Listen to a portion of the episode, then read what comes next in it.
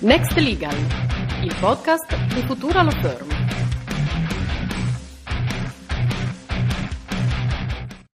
Buongiorno a tutti, sono Emanuela De Sabato, bentornati a questa nuova puntata di Next Legal. È collegata con noi da Roma Monica Peta, dottore commercialista e revisore legale, con un PhD in scienze aziendali, già professore a contratto all'Università della Magna Grecia di Catanzaro, consulente advisor su tematiche ESG, docente e autrice di varie pubblicazioni anche in tema di bilancio di sostenibilità. Buongiorno Monica, grazie di essere qui. Buongiorno Emanuela e grazie a voi per avermi invitata a questa puntata. Allora, tra le varie pubblicazioni di Monica c'è per esempio una pubblicazione con Botti Felici Santori Valla di un libro che appunto sto leggendo recentemente, uscito per i tipi di maggioli, Sostenibilità e valori ESG, nel quale hai affrontato il tema della rendicontazione ESG e del bilancio di sostenibilità, prestando molta attenzione al tema della materialità. Io l'ho sempre trovato un termine ostico e per nulla immediato da comprendere. Significa rilevanza, ma perché viene usato e a che cosa si riferisce? Eccomi, grazie Emanuela. Guarda, questo è un tema che ho approfondito molto proprio perché non è facile da comprendere. Allora faccio una cosa, ed è fondamentale in particolare per questa direttiva CSRD che vede l'applicazione del principio generale della doppia materialità. Parto dal significato del termine di rilevanza, cercando di renderlo il più comprensibile e più fruibile. Un'informazione in generale è rilevante quando è in grado di influenzare le decisioni dell'utilizzatore dell'informativa o se è in grado di influenzare le valutazioni su rischi ed opportunità derivanti dall'attività delle imprese.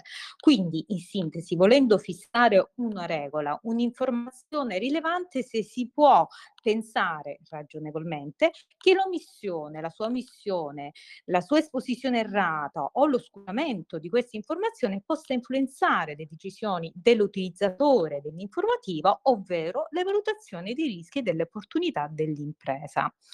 Ora, le nuove norme di rendicontazione della sostenibilità prevedono l'obbligo di comunicare l'informazione sia con riferimento alla comprensione dell'impatto delle attività dell'impresa sugli aspetti ambientali, sociali, personale, al rispetto dei diritti umani, alla lotta contro la corruzione attiva e passiva, sia con riferimento e nella misura necessaria in cui rende comprensibile l'andamento dell'impresa, quindi dei suoi risultati, quindi della sua situazione, del suo posizionamento sul mercato e che si riflettono poi sui flussi finanziari e sul risultato economico. Questa è la chiamiamo prospettiva della doppia rilevanza. La prospettiva della doppia rilevanza è collegata quindi la doppia materialità, quindi la doppia materialità si verifica quando si attua è adeguata e verificabile quando vengono rispettati i criteri della doppia rilevanza.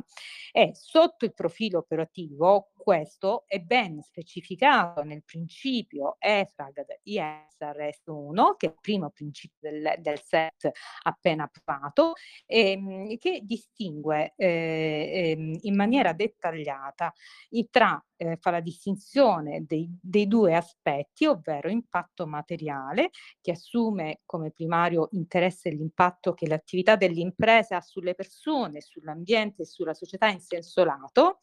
E questa idea di materialità indirizza i report che vengono predisposti per soddisfare le istanze di conoscenza di tutti gli stakeholders, quindi non solo degli investitori, e si chiama prospettiva outside in.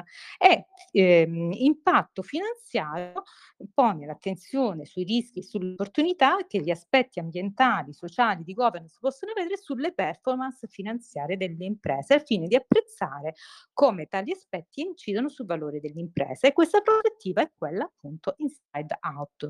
Un esempio faccio velocemente, per essere più comprensibile è quella di con riferimento all'inquinamento atmosferico di un'azienda che produce un'attività che utilizza combustibili fossili come petrolio e carbonio. Da un punto di vista della materialità si può analizzare e valutare un impatto negativo misurato allo sviluppo sostenibile, e dal punto di vista finanziario le emissioni possono avere un impatto economico diretto sull'utile e perdita dell'impresa. Concludo dicendo che i due impatti materiali e finanziari non sono mai così facilmente distinguibili, anzi sono dinamici e interconnessi. Ti ringrazio Monica, è molto chiaro, quindi hai accennato agli standard ISRS dell'EFRAG che sono appunto strettamente collegati alla Corporate Sustainability Reporting Directive, destinata a impegnare molto gli esperti nel sistema di reporting di sostenibilità. Ecco, quali modifiche ha introdotto e come si collegano gli standard? Ecco, gli standard di fatto dell'EFRAG si rifanno ai principi di rendicontazione di sostenibilità indicati dall'articolo 19 bis e 29 bis della direttiva, che richiamo brevemente con l'acronimo ormai abitualmente CSRD, e segnano proprio la linea divisoria rispetto al passato, perché vanno a colmare quel vuoto informativo che si era creato con la dichiarazione non finanziaria, vuoto formativo che quindi si colma attraverso l'interconnessione tra dichiarazione di sostenibilità e bilancio di esercizio, e proprio vuoto informativo che si colma con l'applicazione del principio di doppia materialità che ho appena in qualche modo descritto nella prima tua domanda. Il ruolo del commercialista, dell'esperto, allora è supportare l'impresa già nella fase di assessment per l'adeguata informativa di sostenibilità, dove e quando, nella trasformazione del modello di business, se del caso, dell'impresa, o nell'allineamento della governance agli obiettivi ESG, o nell'implementazione della rendicontazione di sostenibilità nel breve periodo, cioè riferita al bilancio d'esercizio, nel medio periodo, quindi in fase di pianificazione, e nel lungo periodo, quindi nella fase di struttura dei piani industriali, e poi garantire la sostenibilità in qualità di revisore legale del bilancio di sostenibilità, quindi con riferimento ai principi di rendicontazione EFRAG. Quindi posso concludere con una frase: dal racconto dell'informativa di sostenibilità si passa al rendiconto attraverso appunto questi principi ISRS che spiegano gli impatti ambientali, sociali e di governance.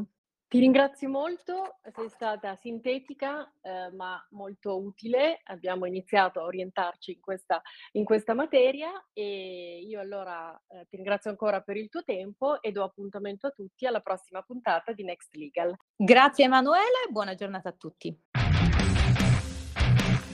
Next Legal, il podcast di Futura Law Firm.